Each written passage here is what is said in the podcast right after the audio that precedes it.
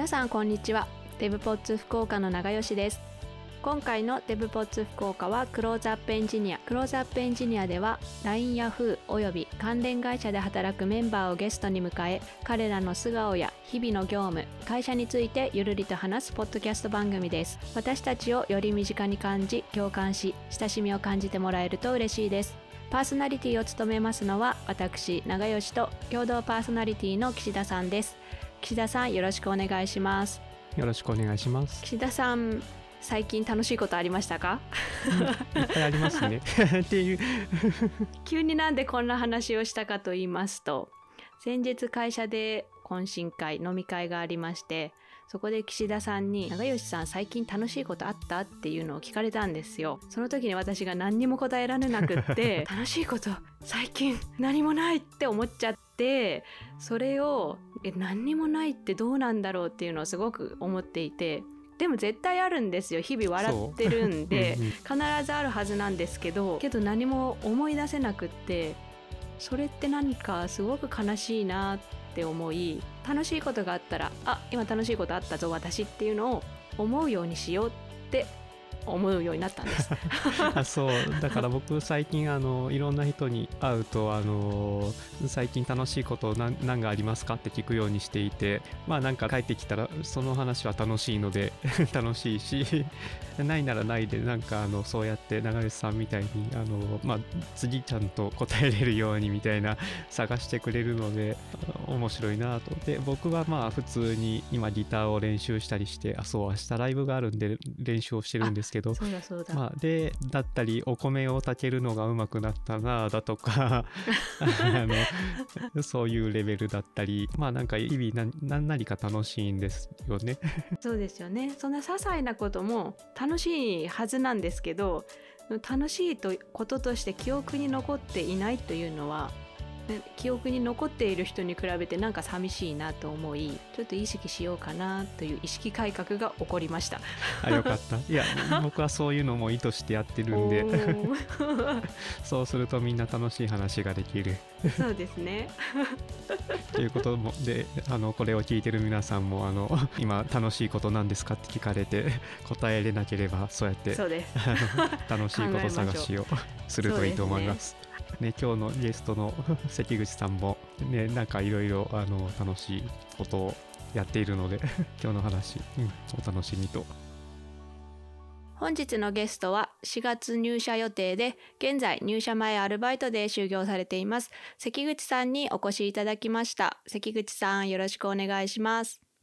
お願いします。よろしくお願いします。簡単に自己紹介お願いしてもよろしいですか？現在、九州大学大学院で博士課程の学生をやっております、関口と申します。楽器に関する研究をやっております。学部とか学科は？あ、学部時代はえー音響設計学科というところにおりまして、今もえーその関連の研究を続けております。よろしくお願いします。どういうふうな研究を今されてるんですか？はい、えー楽器の音色をですね、え仮想的に作り出すという研究をやっておりまして、え例えば、グランドピアノの音ですと、弦とかハンマーとか、えー響板という、ま、木の板があるんですけれども、それの振動をコンピューターでシミュレートして、そこから空気中にどういう音が出るかというのを解析して、音を作り出すという研究をやっております。あ雑に言うとピアノのシンセサイザーをシミュ物理シミュレーションでやるというそういう感じですね。そういうことです。そう他人事のように言いましたが僕も音響設計学科なので あ同じ大学は違うんです大学名は違っ変わってしまってるんですけど同じところにはい、大先輩です。はい。今日はなので2人ですごく盛り上がりすぎないように私が難しい話はストップしますので素人の私が止めに入りますのでお願いします。いやでも今でも例えばピアノテックとかそういう物理音響シミュレーションの製品があって割といい感じの音が出るんですけどどういどういうところが今の研究課題なんでしょうか研究課題はですね、そうですね。まあ、ピアノテックもそうなんですけれども、何らかの信号処理的な処理が入っているということなんですけれども、これはまあ、えー例えば録音された音をそのまま使うですとか、ちょっと、えーまあ、フィルターというんですけれども、で、音を加工して出すというような、こう、必ずしも物理に基づいていない処理が入っている場合というのが多いのですが、えー私のこう研究の思考性としては、完全に物理的に楽器の中で起きている現象を明らかにした上で音を合成するということをやりたいと思っております。で、そのためには計算時間がかなりかかるので、その、えフルで物理モデルでやろうとすると、計算時間がかなりかかるので、そこをどう高速化していくかというところが研究課題です。時間かかっていいなら割とできるみたいな感じなんですか？そうですね。かなり24時間とかかかる計算もあるんですけれども、はい。その場合だと、まあそこ、それでもまだ、24時間かけてもまだサンプリング音源という録音した音を使う方式には勝てないんですけれども、はい。ちょっと素人の質問をしてみてもいいですか？お願いします。シミュレーションが完璧にできるようになると何がなどんないいことが起こるんですか？えーそうですね。簡単に言うと、何百キロあるグランドピアノを持ち歩かなくても、グランドピアノと全く同じ音が出せるということですね。コンピューター一つあれば、え弾き手もいらなくなるってことですか、弾く人はいりますね。あそれはいるんですね なるほどであと例えば DTM、えっと、コンピューターで音楽を作る場合に何だろう今はもう本物のピアノをサンプリングしたものが主流なんですけどそうじゃなくてそうするともう物理的に存在するあのピアノしか音が出せないんですね。でそれを例えばじゃあえ東京ドームの大きさのピアノだったらどんな音になるんだろうみたいなだったりグランドピアノの弦を使って小さいピアノを鳴らしてみるとどうなんだろうとかそのピアノの板をじゃあ全部鉄板にしたらどうどうなんだろうとかそういうなんか実際にありえない音を作れるという。なるほど。現実的に不可能なこともできるようになるんですね、そうですね。なるほどなるほどはい理解しました。これ以上話していくと。もうちょっとはい軽めの話に行きましょうか。そうね、あれですね。物理シミュレーションだと今現時点だとそうあのそこまでサンプリングよりは音が良くないんですけどあの演奏してみると気持ちいいみたいなのがありますね。ちゃんと共鳴とかがあるので。はい。そのシミュレーションで作っている、えっと楽器はピアノだけをされてるんですか？最初はピアノだけだったんですが、秋っぽい性格ですので、スネアドラムとか、ハイハット、シンバルとか、エレキベースとかですね、いろんな楽器に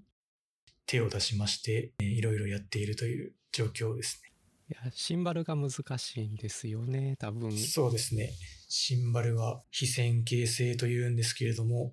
難しい物理現象が、あの、起こっているのを計算するのが難しいというところですね。だからあのささっきあの関口さんが今出てる製品はなんかいろいろごまかしが入ってるっていう話をしたしたんですけどそういうごまかしが入ったものすら今製品が出てないですねシンバルのシミュレーションは。なんか音階がないから簡単そうなイメージが素人的にはあったんですけど音階がない方が難難ししいんですねいと思いますね。はいへーそうなんですねそう音階がある楽器って音階音程を安定させるためにすごい制約を入れるんですけどそうするとシミュレーションがちょっと簡単になるんだけどシンバルってグワングワンして音の鳴り始めから後まででどんどん音が変わっていくんですよね。ですごい難あの難しいというかそうするとあのそれっぽく聞こえないといけないのでそれっぽく聞こえることすらかなり難しいみたいになってるみたいですね。という話をずんずん続けるともうなんか そうですねなんかいつもと違う感じの講座になってしまう。とても勉強になるポッドキャストですね今日は研究だとそのピアノシミュレーションの一個のプログラムをずっとチクチクと何年もいじってるっていう感じですか？そうですね。基本的にはもう最初に作ったプログラム、プログラムを作るのは最初だけで、あとはパラメーターをいじっていくという作業ですね。弦の硬さとか、えー張り具合、まあ、張力というんですけど、ありを変えていって、それをまあ実験という形でやっていって、まあ、論文を出すというような流れですね。しかし確かにそうするとプログラミング作業としては飽きそうですね。そうですね。はい。ある程度まで作ってしまうと、あとは、プログラミングとしては面白くなくなるという。そしてスニアドラムとかに行ってしまうと。はい。はい。プログラムに触ったのはその研究される時が初めてだったんですか？いえ、初めては中学生ぐらいの時なんですけれども、当時はガラケーで、ガラケーのアプリみたいな、今でいうスマートフォンのアプリみたいなものがあったんですけど、そこで、こう、Java 風のプログラミングをできるアプリがありまして、そこで初めてプログラミングに触れて、まあ、例えば、ぷよぷよを作ってみたりとか、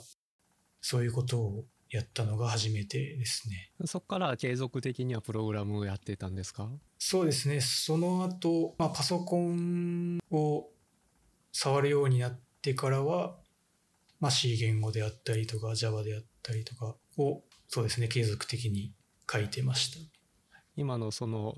旧大の芸工に芸術工学部に入ったきっかけ音響設計に入ったきっかけっていうのは何なんですか？のきっかけはですね、まあ、きっかけといいますか、えーまあ、幼少期から音楽を、まあ、習い事としてやっていまして、まあ、その流れで、まあ、音楽がかなり好きだったのと、え音楽が好きというよりは音をいじるいじったりするのがすごく好きであのエレクトーンという楽器なんですけどあの電子オルガンの商品名ですけど、まあ、ボタンがいっぱいついていてそれをいろいろいじると音が変わっていくという、まあ、電子楽器なんですけどそれを演奏するよりもその音で遊んでいる方が好きというようなことでで音響設計学科という、まあ、ぴったりな学科を、まあ、高校3年の時に見つけまして受験しようと決めたという流れです。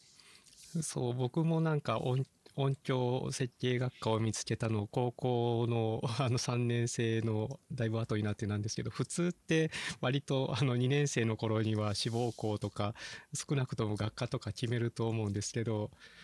結構音響設計学科に来る人って試験勉強を本格的にしてから見つけた人が多い気がしますね普通知らないじゃないですかそうですね。なんか志望校を探す本格的に探すぞっていう風にどこに出願するかなみたいになった頃にやっと 発見するみたいな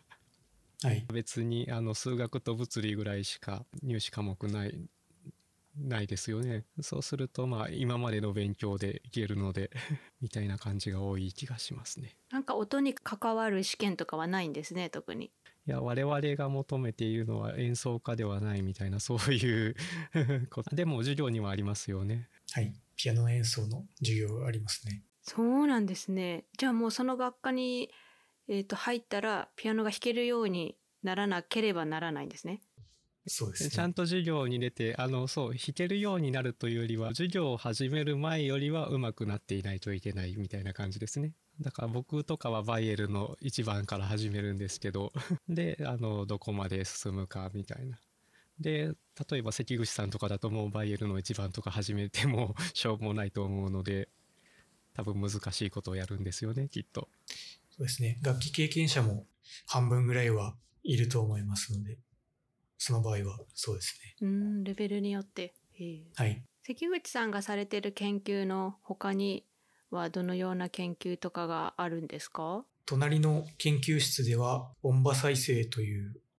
技術の研究を主にされていて、え音場再生というのは、えあたかもその場にいるかのような、例えばコンサートホールの音場を再現するとなると、あたかもコンサートホールの座席で音楽を聴いているかのような体験を一般的な部屋で疑似的に体験するというような技術なんですけど、え具体的に言いますと、え自分の周囲に、えー周囲の45度ずつの8方向の上中下、合計24方向にスピーカーを設置して、そのそれぞれのスピーカーから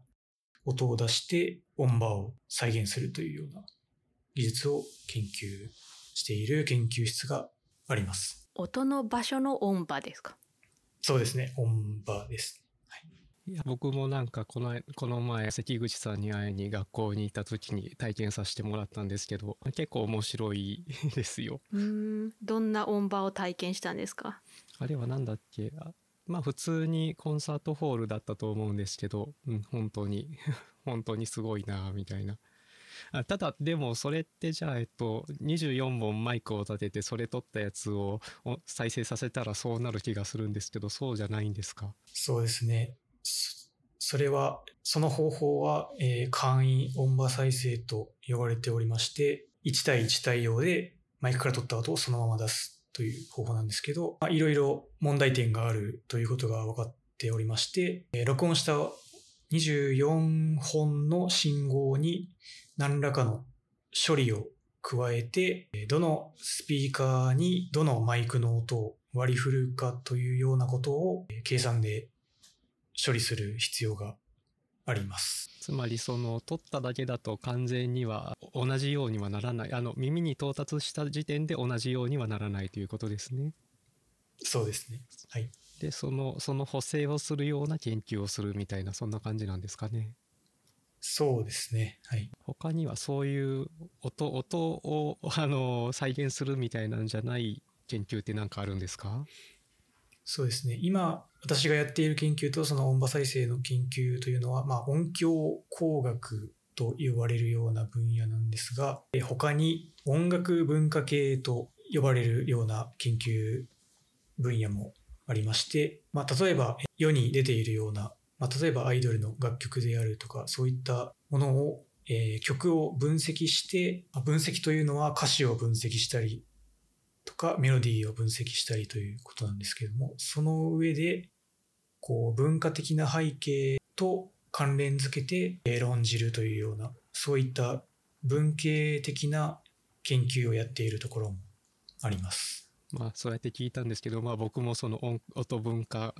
系の研究室に入って三味線のあの楽譜を XML で定義をするみたいなことをやってたりしたんですよ。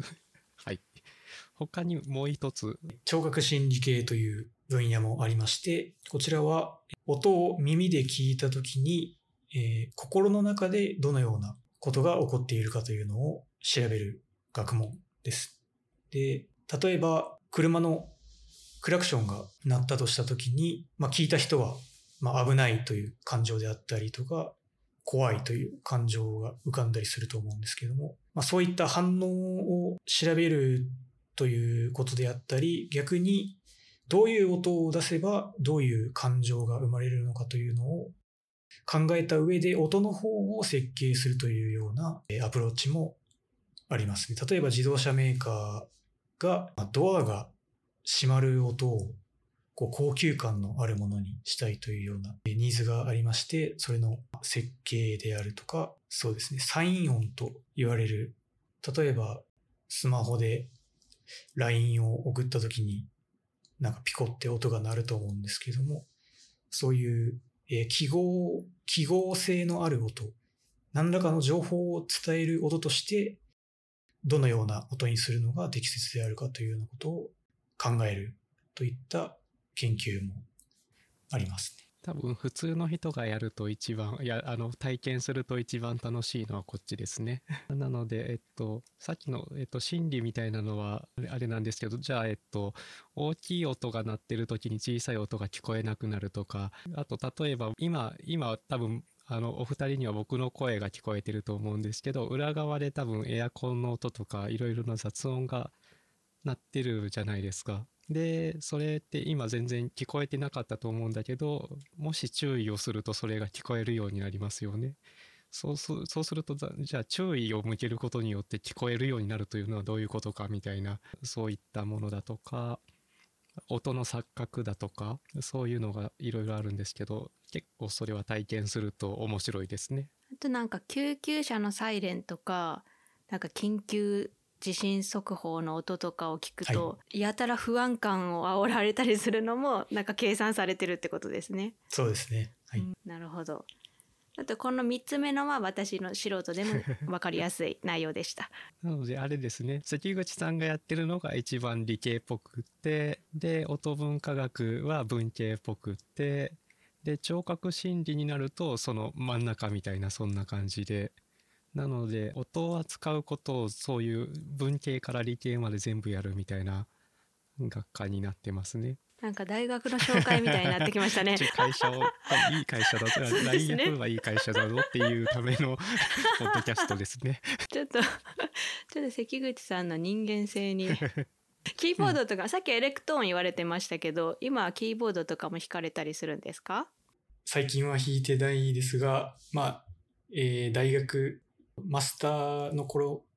までは、えー軽音サークルでキーボードを弾いていました。それはどういったジャンルのあの音楽を演奏するんですか？特定のジャンルをたくさんやるという感じではなくて、えー人がやっているバンドに、こう、まあ誘われるといいますか、参加して、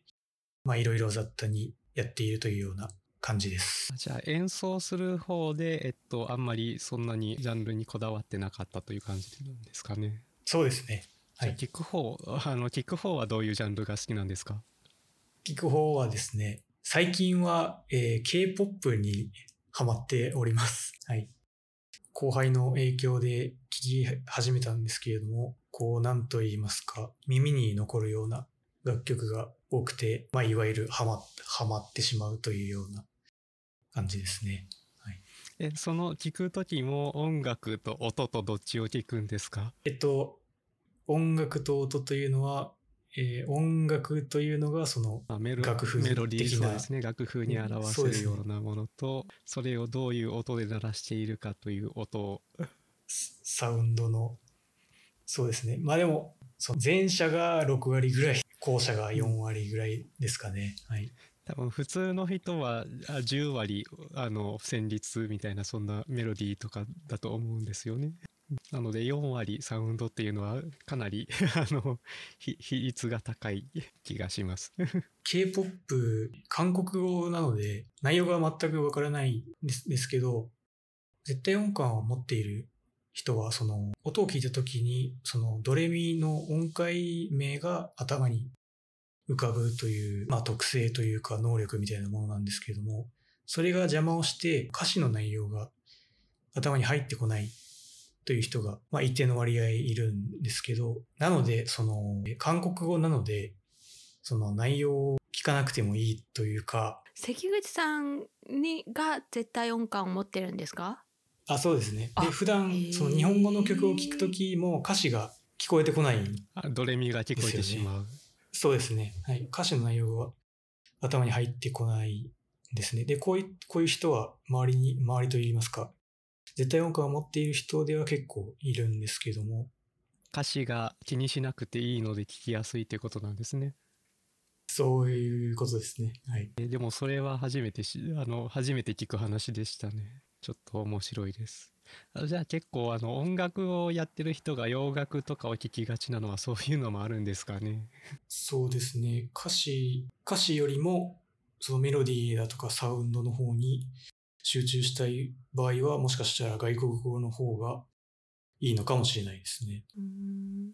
え音を聞くと音階に聞こえるというのはいつから、はい。もう小さな頃からそうなんですか？そうですね。そもそもですね、えーまあ、絶対音感というのが、まあ、先天的についている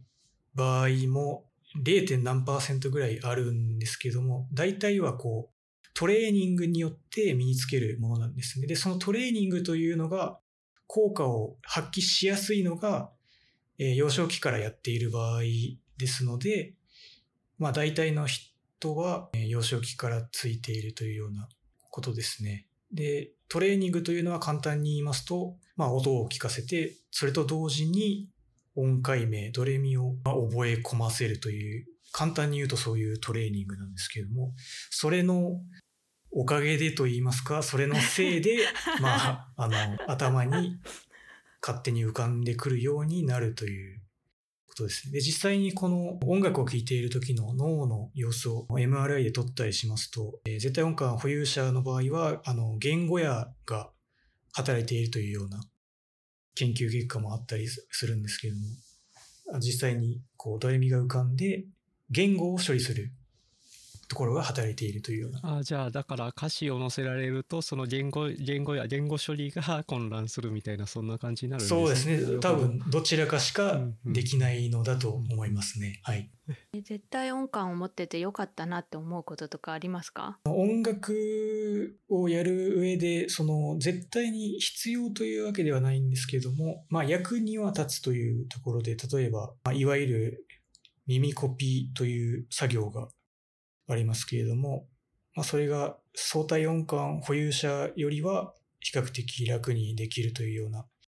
まあ、たまに役立つというぐらいのことですね。はい、むしろ純粋に音楽を楽しむという面においては邪魔になるという、そういう意見もあったりしますね。はい。しかしそろそろあのあそうでれですすねね次に行きましょうかちゃんと軌道を修正してはい軌道修正して会社の方に行きましょうか関口さんは4月から入社が決定している形ですけれども、うちの会社を受けようとしたきっかけとかは何かありますか？はい。今まで散々音の話をしてきまして、で、まあ就職ももちろん、えー音関連、音楽関連、音響関連に進みたいという気持ちも当然あったんですが、それと同時に、先ほど秋っぽいという話をしましたけれども、今やっていることに飽きてきたという感情が、感情を、まあ博士に入ったあたりか、まあ M2 のあたりから徐々に感じていたんですけれども、なので、音響に関係する道に進むという選択肢と全く関係ない新しいことをするという選択肢がありまして、まあ後者を選んだという形ですね。あなるほどえっ、とじゃあ、えっとで4年生の時から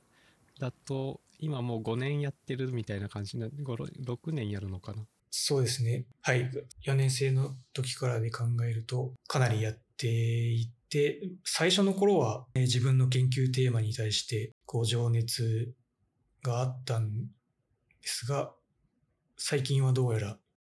それがなくなってきていもうると4年も5いうことを年もやってるとはい。でじゃあそうするとさらに10年20年というのはみたいなそんな感じですかねそうですね。仮に博士課程に進んだ人は、公的な機関で研究者、まあ、いわゆる大学教授であったり、そういう道に進むことを希望する人や、えー民間企業で研究者として進みたいという人が、まあ、結構いるんですけれども、そうした場合、今後30年ぐらい、まあ、ずっと同じことをやり続ける。えー研究者になるという選択肢もあったんですが、研究者の場合は、今やっている研究テーマをさらに深めていくであったり、関連する研究テーマをやるというふうに、こう同じことをずっと突き詰めるという、まあ、性格といいますか、能力が必要だなと考えたんですが、どうやら自分はそれよりもあれこれ手を出して、こう、いろいろやりたくなる秋っぽい、そういう性格だということを、博士課程に入ってやってみて、ようやく気づいたというようなことがありまして、それで、で、先ほどの2本、あの、2つの選択肢があるうちの後者を選んだという形なんですけれども、えー後者の方は2番目に好きなことだったんですね。えーまあ、1番目が音響関連のことだとすると、2番目に好きなもの。で、かつ、まあ、得意なことでもあったんですね。逆に研究の方は、博士課程で3年間、4年間やってみたんですけれども、まあ、好きではあるんですけれども、あまり、まあ、得意とも言えないのかなということは感じまして、まあ、一方、コーディング作業とか、そのシミュレーションに使うためのプログラミングの方は、好きでもあり、まあ、得意でもあるということで、まあ、それを仕事にしてみるという選択肢もあると考えて、そのような道を選びました。プログラマーになるぞとそうですね。はい。じゃあその中で、えっと、LINE ヤフーを選んだのはどういうきっかけなんですか？そうですね。えーまあ、自分自身がかなり認知しているサービスであるという点と、サービスの規模がある側面ではまあ日本一であろうということで、まあ、ユーザーに大きなインパクトを与えることができる環境なのではないかと思って選びました。今ちょっと働かれてると思うんですけどどどんな感じですか？はい。まあ、入る前にイメージしていたこととそんなにギャップはないとは感じていますが、えー現在はまあ練習用のまあウェブアプリを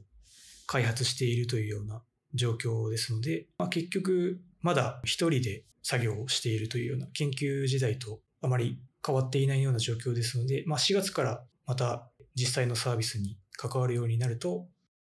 もしかしたら印象が変わるかもしれません。年末に開発センターで全体でワークショップがあったんですけど、はい。そこで、えーっとエンジニアの方2人でペアになってチャットはい GPT で何かしらのゲームを作成しましょうっていうワークショップをしてそれにはい。関口さんも参加されたかと思うんですけど、はいそこでみんなで面白いゲームを作った人に投票してで1位を決めるようなのがあったんですけどそこで1位になられたのが関口さんチームなんですよね。そうですね。はい。いやなんか変なゲーム作ってましたよねはい面白いの作ってました。はい。あれはゲームを考えるところからチャット GPT にお願いしたんですか？えっと、あれはですね、おばちゃんと炎という、あの、大昔に、こう、おそらくフラッシュの時代のゲームだと思うんですけども、まあ、それを元にした、元にして作りました。で、チャット GPT には、おばちゃんと炎のようなゲームを作ってくださいと最初にそういうプロンプトを出したんですけど、そうすると、チャット GPT は、えーおばちゃんと炎というゲームは知りませんと言ったんですね。ところが、おばちゃんと炎というそのタイトルだけで、炎がスクロールしてきて、おばちゃんがそれを回避するという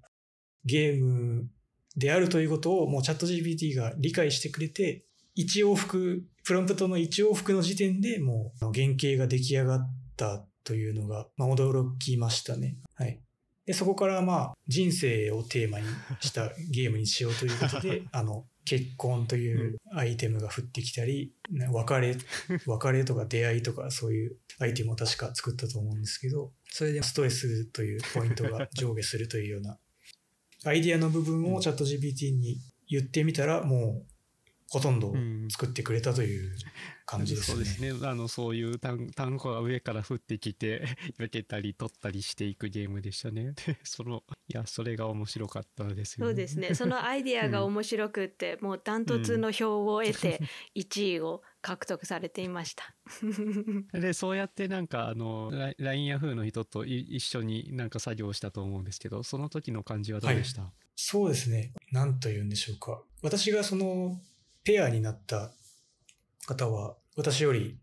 だいぶこう、キャリアがある方で、ほとんど私が主体でやることになったんですけれども、その、こう、ま、任せてもらえるといいますか、そういったところが、実際の業務でもそういった部分がもしかしたらあるのだろうなということを想像して、非常にやりやりやすかったといいますか、あの、他のチームの方もいい方たちばかりで、コミュニケーションも取りやすくて、まあ実際に4月から働くのが楽しみになりました。それは良かった では4月から実際に入社されて、と今後やってみたいとか目標とかって何かありますか？はい、えー目標、まあ、先ほどの話にも関わるんですけど、まあ、目標というほど具体的ではないんですけれども、まあ、今まではその、えー一つのコンピューターを使って、そのコンピューターの内部でシミュレーションをして、で、ファイルを吐き出して、それをスピーカーで鳴らすという、ただそれだけで完結していたシステムだったんですけれども、まあ、他のコンピューターと協調をするであったりとか、大規模なサービスに関わって、目標という言えるほどではないんですけれども、漠然としているんですけれども、大規模なサービスに関わりたいというのが、今やりたいことですね。で、えー大規模というのは、えー二つの側面があると思っておりまして、そもそも、えー技術的にスケールが大きくなると、その分、まあ、いろいろ課題が出てくると思うんですけども、まあ、研究時代には出てこなかったような技術的な課題に、まあ、大規模になることによる課題にチャレンジしてみたいという、側面と、もう一方で影響を与える範囲、まあ、ユーザーの規模が大きいということで、まあ、その結果、自分がした仕事によって、社会的に大きなインパクトを、影響を与えられるような開発をしたいなと思っております。はい。入社いただいたらきっと一つのことばかりではなくていろんなお仕事があると思いますので飽きずに続けていただけるかなとそうですねだからまあ中にはそこまで大きくないサービスもあもちろんなんか世間的にはまあ大きめなサービスではあるんですけどその想像してるよりは大きくないサービスっていうのもあったりとかをして そういう、うん、そういうのだとどうですかって まあどうですかってなんだろう。まあ今今がコンピューター1台なのでまあこれから経験するようなことはどんな規模であっても